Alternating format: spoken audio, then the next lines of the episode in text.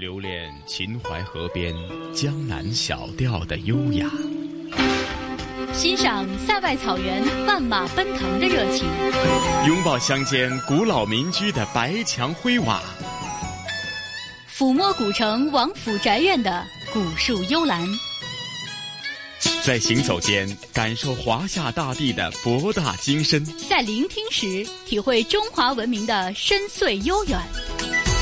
这里是华夏之声台和香港电台普通话台联合制作播出的《魅力中国》。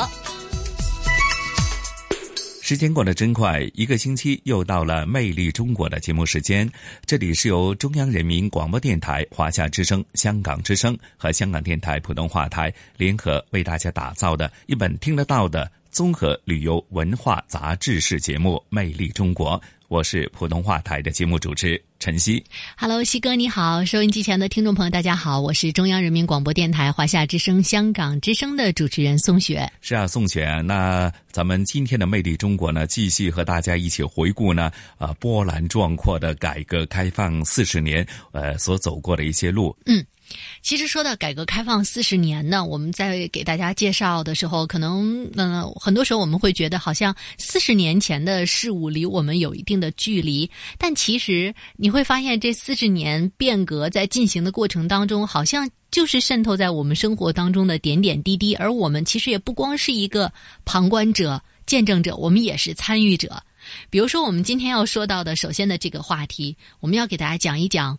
呃，国人的金融投资之路的变化，而我们要说的这个故事的起点，就要从中国的股市说起。而一说到中国股市呢，有一个人的名字总会被提到啊，那就是有着“中国第一股民”称号的杨百万。作为中国证券市场最早的参与者和见证者之一的著名的散户，这个经历了几十年风风雨雨，依然活跃在市场上的不倒翁，呃，已经成为了回顾中国改革开放和证券市场发展历史时刻一个绕不过去的象征性的人物。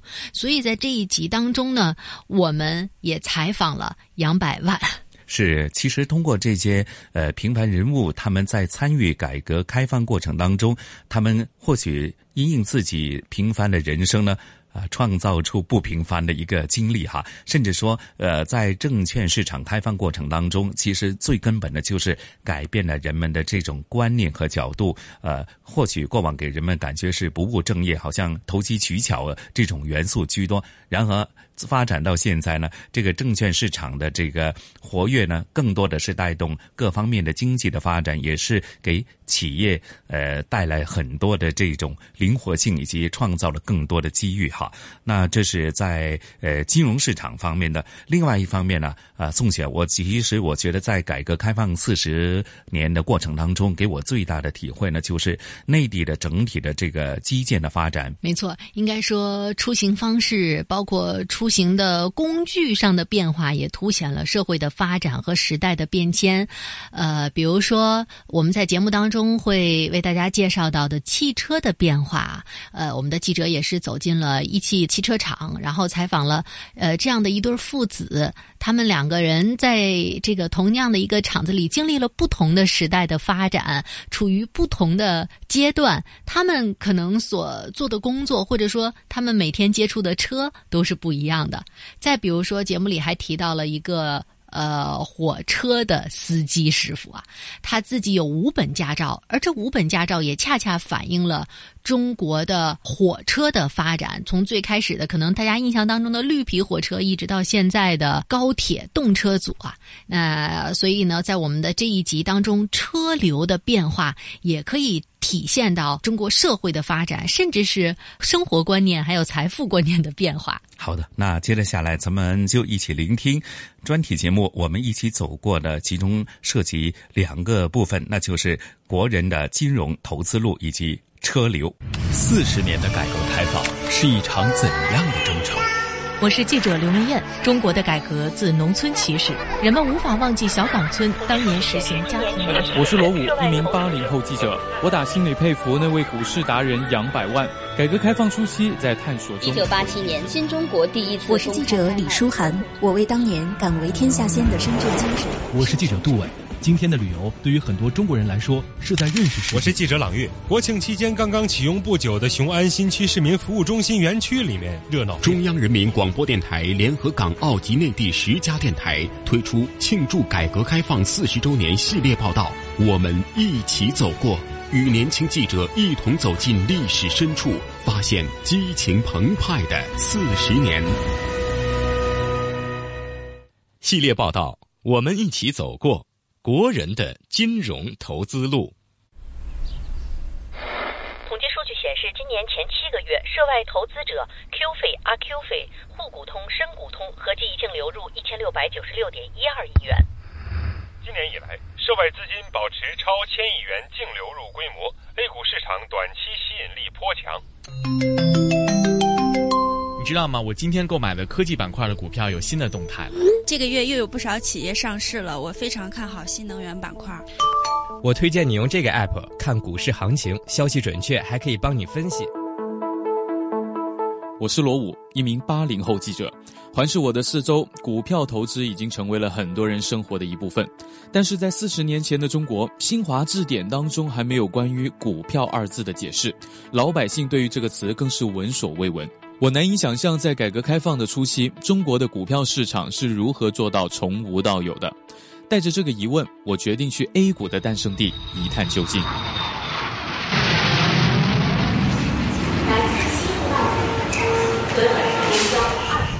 我现在身处的位置是在上海市南京西路的一千八百零六号。那么，跟很多的大城市里的商圈一样呢，这里都商铺林立，人来人往。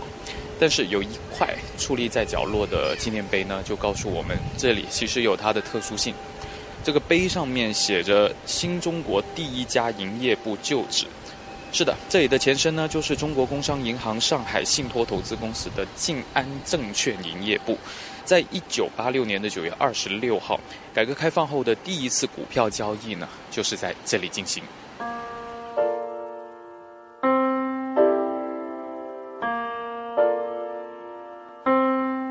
曾经的交易处已不复存在，当年股票交易的场景还有待探寻。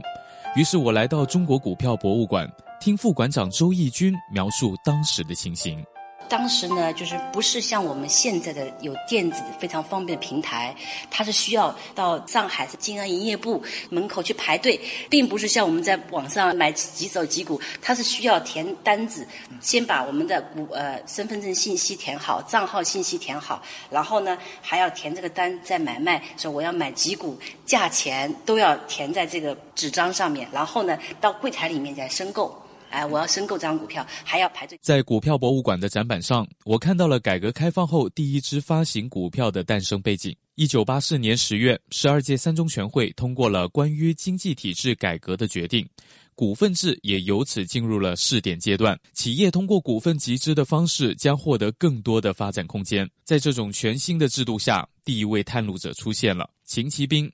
他是上海飞乐音响股份有限公司第一任董事长兼总经理，也是中国第一支向社会公开发行股票背后的推动者。一位教授特地写了一封信给我，说我是解放四十多年来，你胆子够大，创造了一个新的天地，你是英雄。啊！我看了这些东西，激动的不得了。哎呦，这这个，我自己也没感觉到这件事有这么大的意义。最早的股票市场并不像今天这样火热，大部分老百姓都还没有认识到这一张薄纸所拥有的价值。他们用一种复杂甚至是怀疑的眼光审视这一新生事物。在这样的背景下，谁是第一个敢吃螃蟹的人呢？同样是在上海，我找到了杨怀定老人，他是新中国第一代股民中的典型代表。您现在每天都还要工作？哎，都还要来看。每次就像我这个我写了，我已经把股市当我的宠物了。宠物？哎，呃，为什么呢？喜欢呀。哦，没事干了呀，退休了，我都七十岁了，进股市我都三十年了。不过我现在每天看两个小时。在与杨怀定的交谈中，我不难感觉到他对投资有着非常浓厚的兴趣。其实早在三十年前，他就通过异地交易国库券赚到了自己的第一桶金。在当时，成为万元户对许多人来说还是遥不可及的目标。但杨怀定一年就赚了一百万。当时应该没有一百块的那种纸，没有，都是十块。我称过的，一万块钱人民币是一斤二两，所以我每天就拉着那个箱子有轮子的到合肥去买。嗯。一九八九年，向来敢于尝试新事物的杨怀定开始转战股市。当时他还专门给自己印了一张名片，上面写着：“本人致力于中国股票证券事业，愿做一块铺路石，学习吃蟹人的勇气，以技术操作获取资金最大效益增值。”股票刚出来的时候，当时的人应该对他还是挺怀疑的吧？挺怀疑的呀。当时我们的股市发的是这个真空电子。他每年有三块钱的利息，当时没人卖，证券公司都卖不出去，一百零三块发行的，跌到九十块，所以我去买了。我就想这个股市好啊，因为我在股市上已经挣了钱的嘛。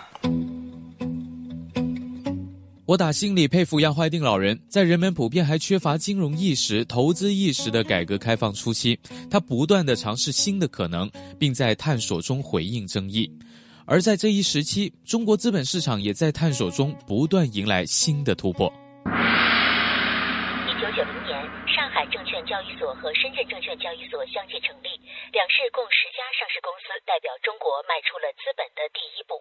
当上交所成立以后呢，好多人都不理解的。交易所成立的第一天，上海解放日报就报道我了，问我的态度，我说我非常支持。但股票市场初期的发展道路并非一帆风顺，甚至不乏危机。一九九二年的八幺零风波和三二七国债期货事件，让中国股市一度陷入困境。但也正是在一次次的阵痛过后，中国资本市场的制度不断完善。一九九二年十月二十六号，中国证监会成立；一九九八年，《中华人民共和国证券法》修订通过，中国股市由此逐步走向规范化、制度化。进入新世纪以后，股市所处的宏观环境为其健康发展提供了更有力的支持。如果说内在的改革使我国资本市场的机体更加强健的话，那么对外的开放则为它未来的成长提供了更广阔的空间和无限可能。二零一四年十一月十七日，标志着资本市场制度创新的沪港通正式开通，沪港两地证券市场实现联通。二零一六年十二月五日九时三十分，深圳证券交易所和香港交易所同时敲响了开市钟和开市锣，宣告市场各方期盼的深港通正式开通。二零一七年六月二十一号凌晨，明晟宣布，从二零一八年六月开始，将中国 A 股纳入 MSCI 新兴市场指数和 MSCI 全球指数。二零一八年四月八日，国家主席习近平在博鳌亚洲论坛年会上强调，要全面放开资本市场。准许外资介入。我觉得 A 股的国际化呢，可以说它是水到渠成，它不只是呢对股市有作用，对我们的金融业的这个双向的开放。对我们人民币的国际化都会呢带来这个作用，多渠道的多模式的一个尝试，这些呢都可以看到呢，在股市当中是坎坷当中呢，我们是可以有有一些很自豪的地方。目前，香港作为国际金融中心的独特优势依然突出，同时也是辐射“一带一路”沿线国家与地区的节点。在中央的支持底下，香港与内地间相继建立起了深化互联互通机制。从沪港通、深港通、债券通到基金互认安排等，都显示出香港在一国两制中的独特地位。香港特区行政长官林郑月娥：香港作为国际金融和贸易中心，拥有便利的营商环境、完善的法律和司法的制度、与国际接轨的行业标准及广泛的国际网络等，无疑能继续担当企业与国际接轨的最理想的平台。相信香港可以善用一国及两制的优势，积极发挥双向开放平台的作用。我们会加强与内地合作，积极把握国家“一带一路”建设和粤港澳大湾区发展的机遇，为未来的经济发展注入新的动力。中国资本市场与世界对话的自信和底气正在彰显。与此同时，随着经济的进一步发展。老百姓的投资渠道也早已不局限于股票，变得越来越多元化。前中国银行副行长许罗德：我们的资产管理的这种需求非常的强烈，居民的财富的增加和他财富意识的觉醒，原来他的财富就是要放在银行作为储蓄，那么现在呢，他认为我的财富不仅仅是可以作为储蓄，我还应该追求一种投资，应该有一种更高的回报。我们这些年呃经济的增长啊带来了居民财富的增长。当秦其兵带领飞乐音响向社会公开发行第一支股票时，他大概不会想到，如今我国的上市公司数量已经超过了三千家。当杨怀定第一次尝试投资时，他应该也难以想象，多元化的投资方式已经成为了许多人生活的一部分。我相信，未来还将有更多的可能性发生在我们周围。随着改革开放的进一步深入，我国的资本市场也必然会更加完善。普通百姓能够在更加健康、有序、规范、透明的投资环境中创造美好的明天。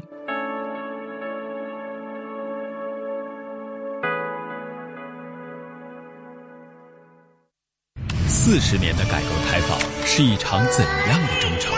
我是记者刘明艳。中国的改革自农村起始，人们无法忘记小岗村当年实行家庭联我是罗武，一名八零后记者。我打心里佩服那位股市达人杨百万。改革开放初期，在探索中。一九八七年，新中国第一次。我是记者李书涵，我为当年敢为天下先的深圳精神。我是记者杜伟。今天的旅游对于很多中国人来说是在认识世界。我是记者朗月。国庆期间刚刚启用不久的雄安新区市民服务中心园区里面热闹。中央人民广播电台联合港澳及内地十家电台推出庆祝改革开放四十周年系列报道，我们一起走过，与年轻记者一同走进历史深处，发现激情澎湃的四十年。系列报道，我们一起走过。车流。上个世纪八十年代初，我出生在中国北方一个叫汽车城的城市长春。之所以叫它汽车城，是因为中国第一汽车制造厂诞生在这里。毛主席还亲自为一汽电机提过字。就这样，预示着中国汽车工业的发展拉开了序幕。在万人注视中，在乐声和掌声中。在长春，一汽是个了不起的企业。曾经有“厂内女不嫁厂外郎”的说法，而厂外的女孩则非常渴望嫁到一个汽车厂的家庭。也正因为如此，就有了很多的一汽家族。就是在我小时候，我爸要是来时间长，赶上休息日，我我没事我就跟着我爸一起过来，就走这条路。那时候这两边都没有房子。老孟和小孟就是一对一汽父子。父亲孟祥福七十九岁，原一汽汽车研究所实验部副部长；儿子孟强四十二岁，奔腾事业本部质量保证部全员改善主持人。算下来，父子两代人已经持续为一汽贡献了半个多世纪，也见证了一汽的发展。老孟是在汽车业共和国长子的美誉下不断奋斗，而小孟则在改革开放的春风中不断成长。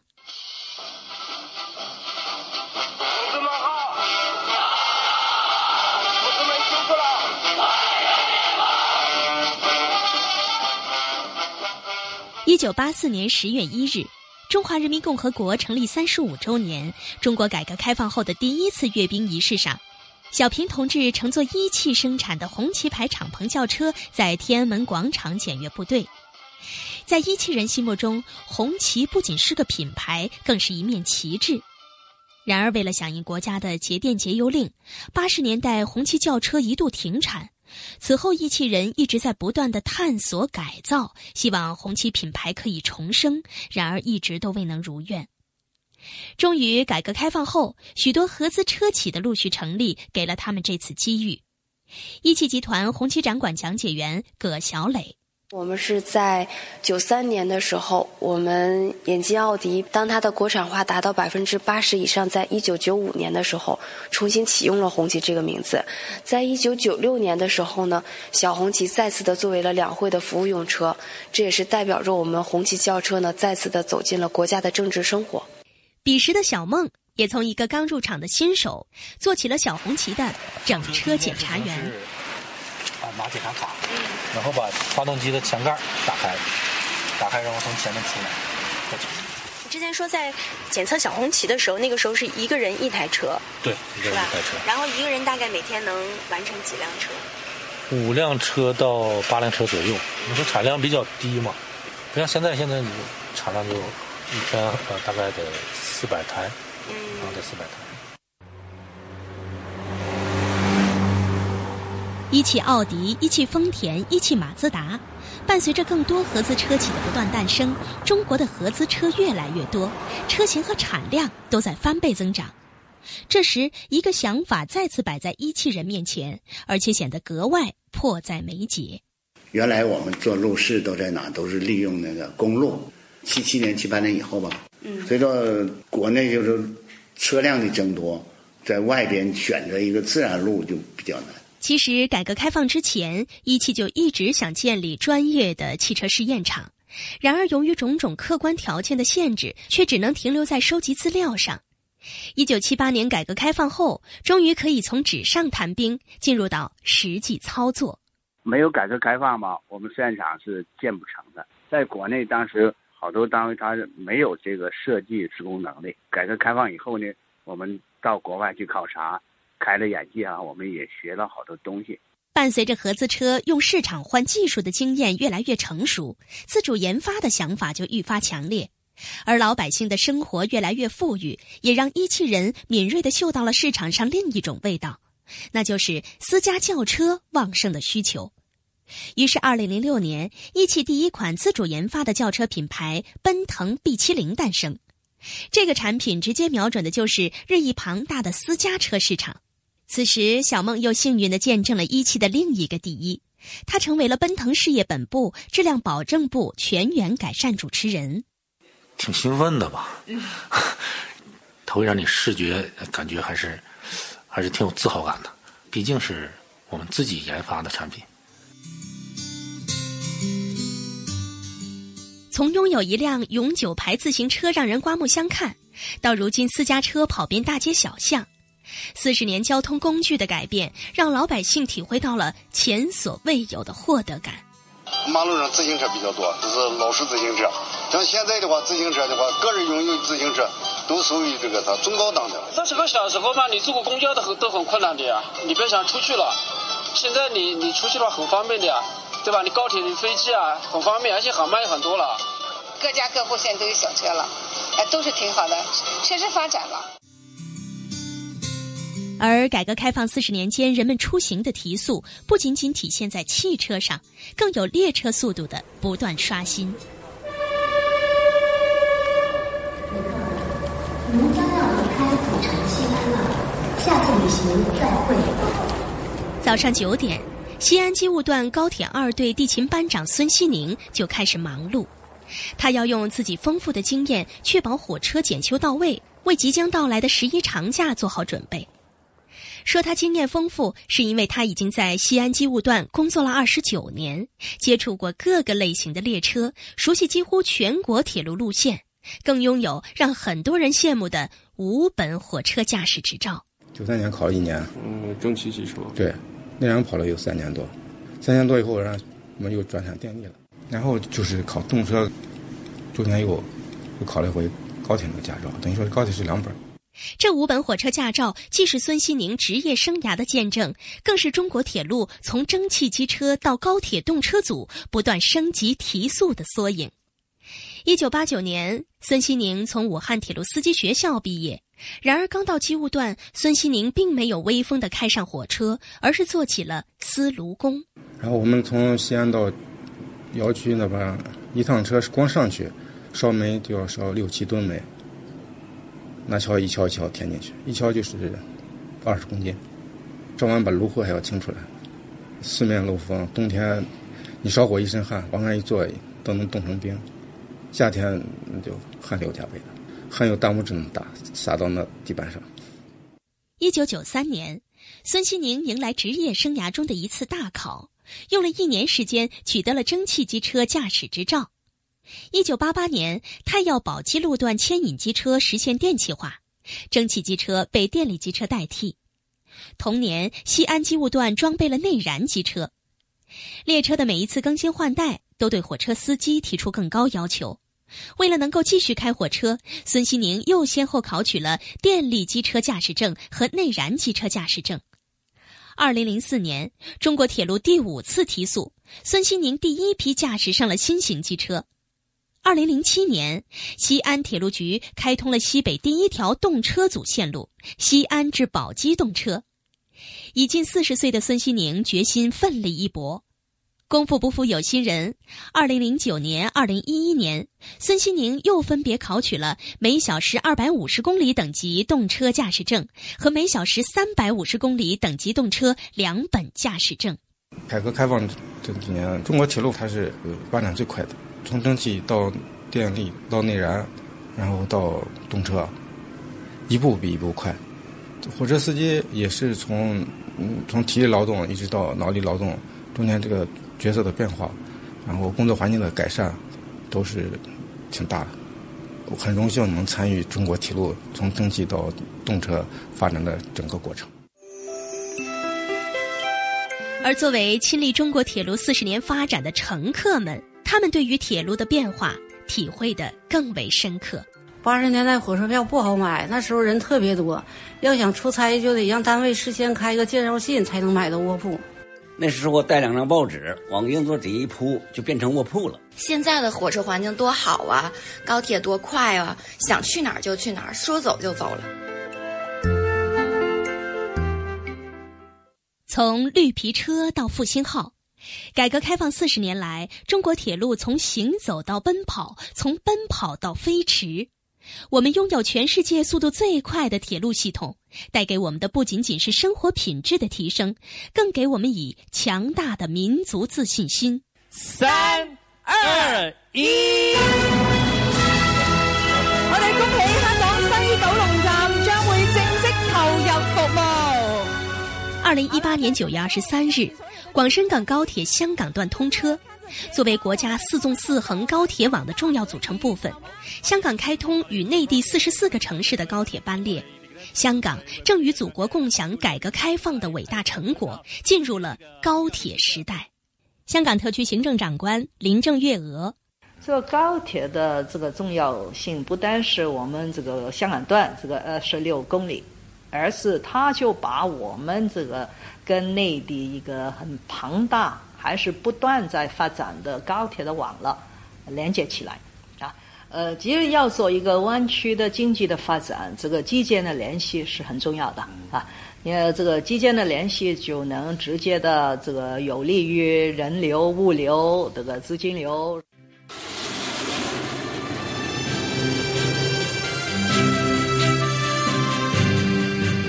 四十年过去。中国人拥有了一个海陆空的庞大立体交通网，便捷快速的交通出行也令中国人的生活不断提速，奔向美好的明天。欢迎回来，这里依然是香港电台普通话台与中央人民广播电台华夏之声、香港之声为大家带来的《魅力中国》节目，我是宋雪，我是晨曦。哎呀，宋雪，其实刚刚聆听这两集的专题呢。真的是很大体会。现在让我们会觉得大家之间的距离真的没有那么远。嗯，好，那接着下来，我们在改革开放呃专题节目当中，我们一起走过，又在哪方面和大家一起回味呢？嗯，那接下来的我们要带大家一起了解的呢，叫做。开放从这里开始。那其实呢，说到内地的改革开放呢，就不得不提到香港了。因为在改革开放的过程当中，港商也起到了非常重要的作用。那么我们这一集呢，也采访到了香港美新集团创办人伍占德先生的长女伍淑清。哦，伍小姐，没错。在这一集当中呢，我们也会请她来回顾自己作为一名几乎是。呃，完整的参与了改革开放全过程的亲历者是怎么样在香港与内地之间做到这样的一种联系的作用，并且呢，这个伴随着内地不断的发展的进程，呃，他会觉得自己的作用都有哪些的变化，同时呃有哪些感受？是的，也让我们呃，对于当前的发展的过程当中，我们香港的企业或者生意人如何重新定位啊，跟随这个整体的内地的经济发展呢，重新做好自己的角色，做好更出色的一个角色的演绎哈。那和或许和四十年前改革开放初期的时候呢，我们的角色也要做一个调整，来配合时代和社会的发展啊。是的，那么节目的最后一篇呢，我们要说到的是呃。改革开放四十年间，大家自由行的一个改变，在这四十年间，到底发生了什么样的变化，让够大家现在能够呃经常开启说走就走的旅行啊？那我们也是在改革开放四十年，我们一起走过的专题的最后一部分呢，想把视角对准大家的假期。嗯，呃，或许呢，其实我们香港人是最有切身的体会哈。或许四十年前和如今呢，回内地旅游探亲呢，呃，在交通方面已经是有了很大的变化。香港西九龙的高铁站正式开通，和内地的这个高铁网路呢是正式的连接。那另外呢，从二零零三年非典型肺炎以后呢，呃，所推出的港澳自由行呢，直到现在呢，令到整体的这个旅游业的。相关的服务市场呢，是带来了前所未有的一种繁荣哈。那接着下来，我们就一起回顾好吗？好的，系列报道，我们一起走过开放，从这里开始。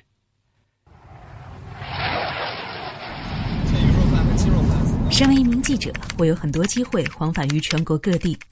每每在飞机上都能吃到热气腾腾的飞机餐，却很少关注它的背后有一个名字——香港美心集团。二零一八年，当我们开始重新回望改革开放四十年的这段波澜壮阔的历史时，我才知道，当年正是美心集团的创始人伍占德先生和他的女儿伍淑清小姐创立了内地第一家中外合资企业——北京航空食品有限公司。而也正是以他们为代表的众多香港有识之士，在那个年代，凭着过人的见识和胆魄，为国家推开了那扇通往世界的窗户。单位里面学因为今天我有朋友回坦桑了，我们在坦桑做个项目，所以一个也帮他。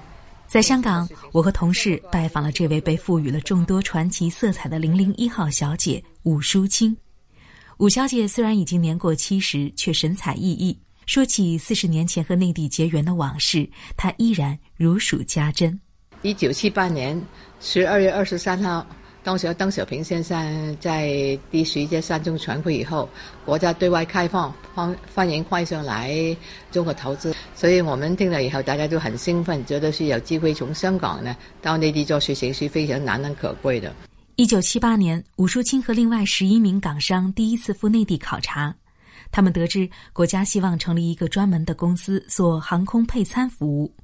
于是，擅长经营餐饮生意的五家成为了民航局的头号人选。那我们到北京，民航局个副局长，跟他们就告诉我爸爸说：“吴先生，我们希望搞合资企业去做航空食品。八一年要中美通航，因为没有航空配餐呢，美国的飞机呢就不可能直接飞北京。所以邓小平给沈竹局长的要求，无论如何，八零年五月一号要搞航空配餐，要中美通航。”眼看中美直航开通迫在眉睫，航空配餐合作却因为没有先例可循，在批文、观念、语言、法律等等方面处处受限，谈判举步维艰。局长说：“你可不可以现在批不下来？你个人现在自己投五百万港币，说你现在没有合同，这样就先跟你就是大家一言为定，握握手嘛。”五百万港币在当时不是一个小数目，出于对国家的信任，五家甘于冒险。所以我们在香港，我父亲就是承担政治风险、经济风险，因为你批不下来呢，我们整个投资进去的也变得是完全是零的，政治风险也不清楚，因为我们从来没有到内地做过事情，所以第一次去嘛。而且我爸爸对呃国家的改革开放，对邓小平先生说的话，他非常有信心，所以也许香港港商一般的人都是非常是很爱国的。一九八零年四月十号。内地第一家中外合资企业北京航空食品有限公司被正式批准成立，获得中国零零一号合资企业的许可证，因此被不少人称为“天子第一号”，也为伍淑清赢得了“零零一小姐”的美名。自此，港资涌入内地的大潮正式开启。国务院发展研究中心港澳研究所高级研究员陈立军：是香港本身呢，它是我们这个内地最大的外资。那么到了它回归的时候，就九七年的时候，香港在内地实现的直接投资呢，已经是达到一千二百一十亿美元，约占外资直接投资的总额的百分之五十五。那这个呢，是弥补了我们啊改革开放初期经济建设的资金缺口。翻开历史的册页，四十年来，香港一直是内地最大的直接投资者，是把外资引进内地的桥头堡。在众多到内地投资兴业的港商中，香港和合实业的掌门人胡应湘投资领域极为丰富。他在内地投资的第一个项目——中国大酒店。地处广州最繁华的越秀区。四十年前，胡应湘第一次赴内地考察时，就敏锐地捕捉到了发展的契机。以中国人那么多的人才，如果能够真的将它发挥起来，我看将来的发展是不得了，十个亿人口的动力。一九八四年六月，中国大酒店全面开业，作为中国内地首批中外合作的五星级酒店之一。中国大酒店采取港方出资、广东出地、利润对半分的模式，不仅为当地带来了三千多个就业岗位，还为广东带来了可观的外汇收入。香港和合实业有限公司主席胡应湘：香港当年是一个经济发展的比较发达的这个轮子，转得很快；内地是一个大的轮子，可是转得很慢。如果我们将这个快速的轮子帮助它转动，它启动以后，内地的经济发展肯定很快。快了以后，将我们这个轮子转动得更快。现在你看到四十年以后，香港的轮子转得那么快，就是靠内地的经济发展啊，比方说金融啊、股票啊、啊贸易啊、工业帮助香港。所以香港在九十年代、零零年代啊。经济发展到历史新高。胡应湘用大小轮子比喻香港与内地在改革开放中双赢的关系，这和香港特区行政长官林郑月娥曾数次谈到的香港是改革开放的参与者也是受益者不谋而合。如今，胡应湘在内地投资涉及酒店、电厂、高速公路等多个领域，财富得以迅速累积。而北京航空食品有限公司平均每天服务航班五百多架，日均的配餐量达到十万多份，已经占据北京首都国际机场百分之七十的配餐市场。正是明白了相互成就的关系，越来越多的港商们更加愿意与处于进行时的内地改革开放同频共振。被誉为中国改革开放的第一炮。这里最早提出了“时间就是金钱，效率就是生命”的口号。今年六月，国家发展战略与香港青年机遇参访团团长霍启刚带领一百五十多位香港各界青年前往深圳、武汉、北京等地，了解内地改革开放成就，感受祖国发展变化。霍启刚出生于一九七九年，正属于伴随着改革开放成长起来的一代人。四十年来，从到广东建中山温泉宾馆。再到助力北京发展，到如今投入广东南沙开发，以霍启刚的爷爷霍英东先生为代表的霍家三代人，一直力挺改革开放，初心不渝。如今，霍启刚和改革开放都迈入了不惑的年岁。对于像他一样的香港年轻人的未来，他有自己的思考和期待。香港青年从来都是时代的弄潮儿，我们一定要不断开阔视野。更多的了解祖国的情怀和发展，更好的与内地青少年朋友们精诚合作，携手打拼新时代的美好未来。这些年，霍启刚担任了众多的社会职务，他希望能够和自己的父辈一样，继续充当香港与内地的桥梁和纽带作用。事实上，在内地改革开放的初期，港商始终是践行“引进来、走出去”的先行者。回归二十年之际，在国家“十三五”规划、“一带一路”倡议的各项实践中，他们的身影再次活跃在了最前沿。回首四十年，没有香港企业在内地投资设厂带来的大量资本、技术和管理经验，国家的改革开放或许不会那么迅疾，而没有内地改革开放的东风，港商和港资也发展不到今天的规模。如今，在“一带一路”倡议和粤港澳大湾区建设的国家机遇下，香港与内地的关系更为紧密，合作的舞台也更为广阔。香港特别行政区行政长官林郑月娥，国家主席习近平曾经说过：“改革开放只有进行时，没有完成时。没有改革开放，就没有中国的今天，也就没有中国的明天。”特区政府一定会继续深化与内地的合作，将改革开放的伟大理念承传下去，与国家一起创造更美好的明天。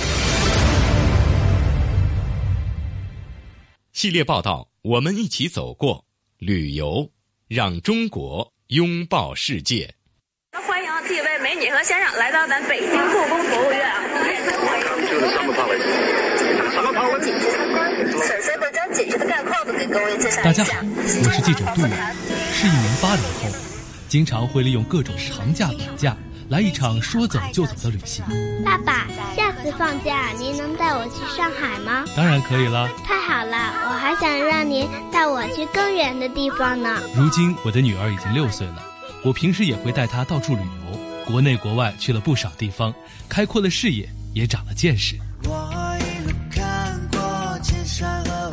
今年是改革开放四十年，从苦日子奋斗过来的爸爸妈妈常常在耳边念叨：“日子越来越好了。”的确，无论是我还是身边的朋友、家人，都真切地感受到了国家的发展进步，让每一个人的获得感、幸福感大大提升。就像我们今天要说到的旅游业，正是最能体现生活心态，也是印证幸福感最强的产业。落雨了，打烊了，小巴拉子开会了，廿四路地车打完了。我的女儿告诉我，她最近特别想去上海。作为一座国际大都市，这里的确是非常让人向往的。当然，在这里也云集了来自世界各地的办事机构。上海采访的第一站。我选择了澳大利亚国家旅游局驻中国办事处。澳大利亚旅游局中国区总经理胡静文告诉我，现在中国游客非常向往去澳大利亚。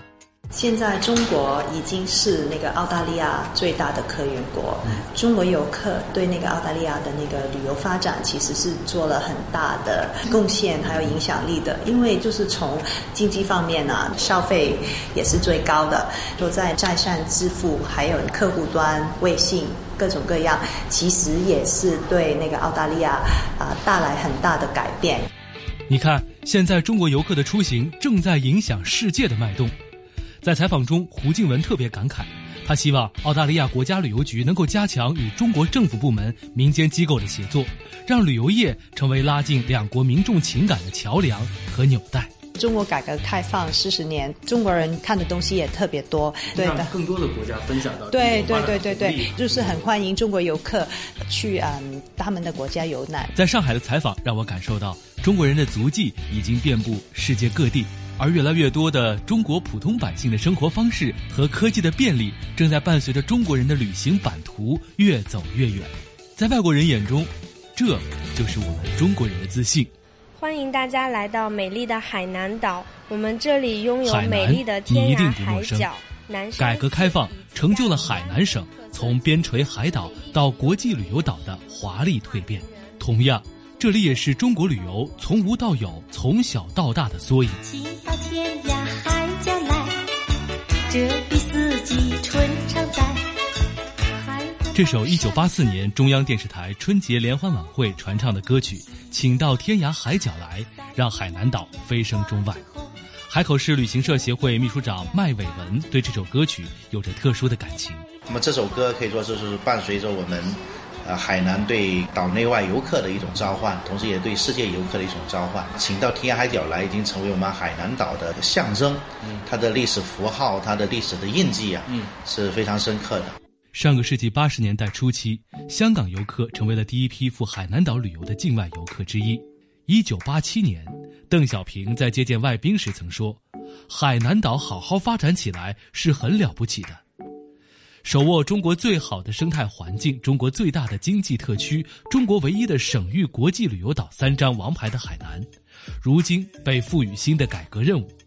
按照中央部署，在海南全岛建设自由贸易试验区和中国特色自由贸易港。麦伟文说：“这对于海南的旅游从业人员来讲，是一个巨大的商机。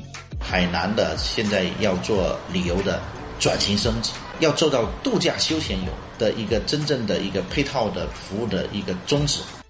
旅游业一直是中国改革开放的窗口和晴雨表，也是中国与世界接轨的重要产业和渠道。中国旅游业的成长壮大离不开第一批吃螃蟹走进内地的港澳游客。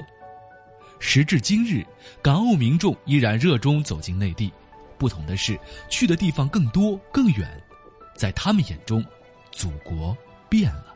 二十几年前啊，北京啊、上海啊那些地方比较远一点，我们都去过。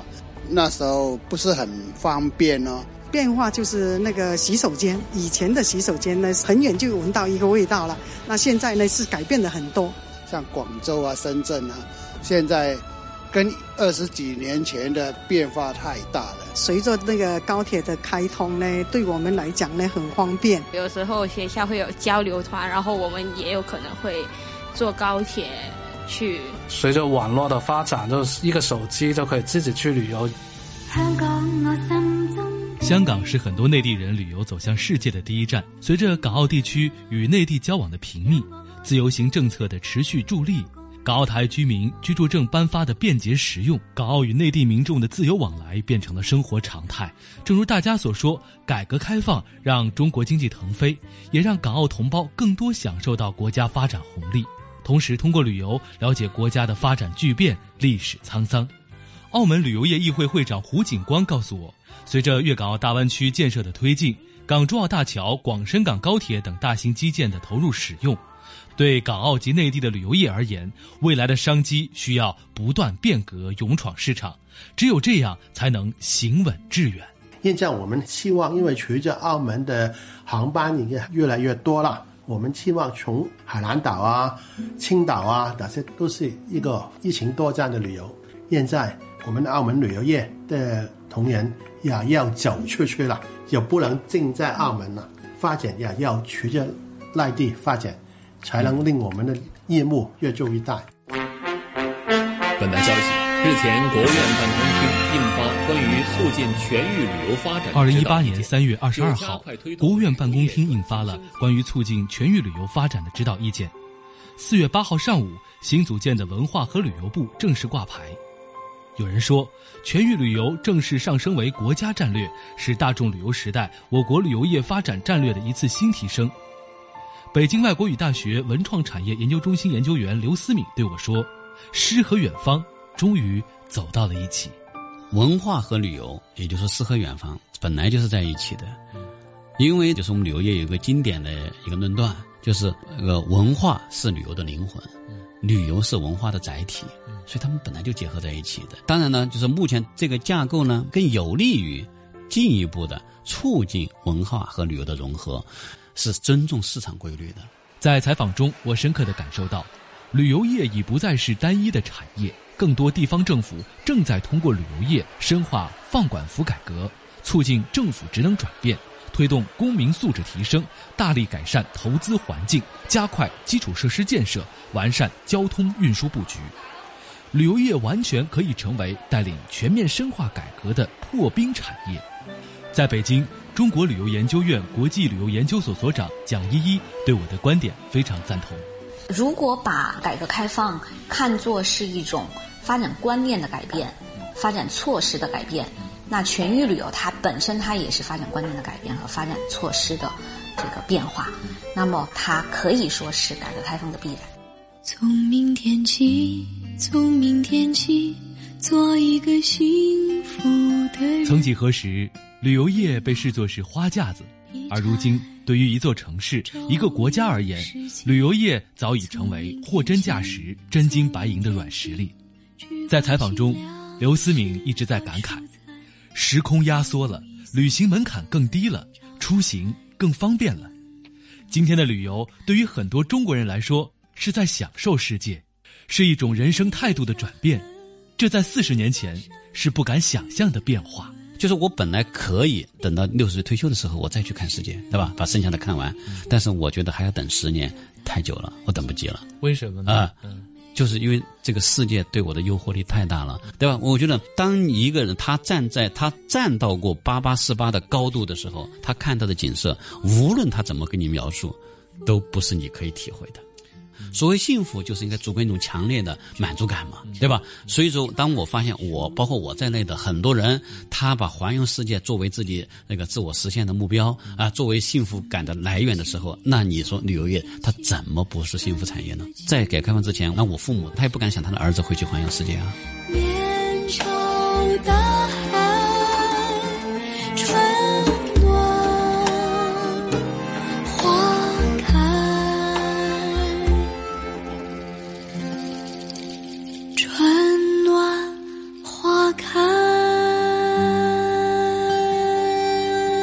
是了，这里还是由中央人民广播电台、华夏之声、香港之声和香港电台普通话台联合制作的《魅力中国》。那咱们在近期呢，一口气呢为大家播放的是我们联合制作的专题节目哈。改革开放四十年的专题节目，我们一起走过。哎呀，宋雪，其实我相信呢，收音机旁以及互联网上的所有的听众朋友呢，或许也像直播室里的宋雪和晨曦一样哈，在不知不觉当中回顾了四十年的整体的经济社会的发展。呃，我们既是其中的参与者，也是得益者，甚至我们又从中呢有更多的感动和感悟哈。这四十年的确走的。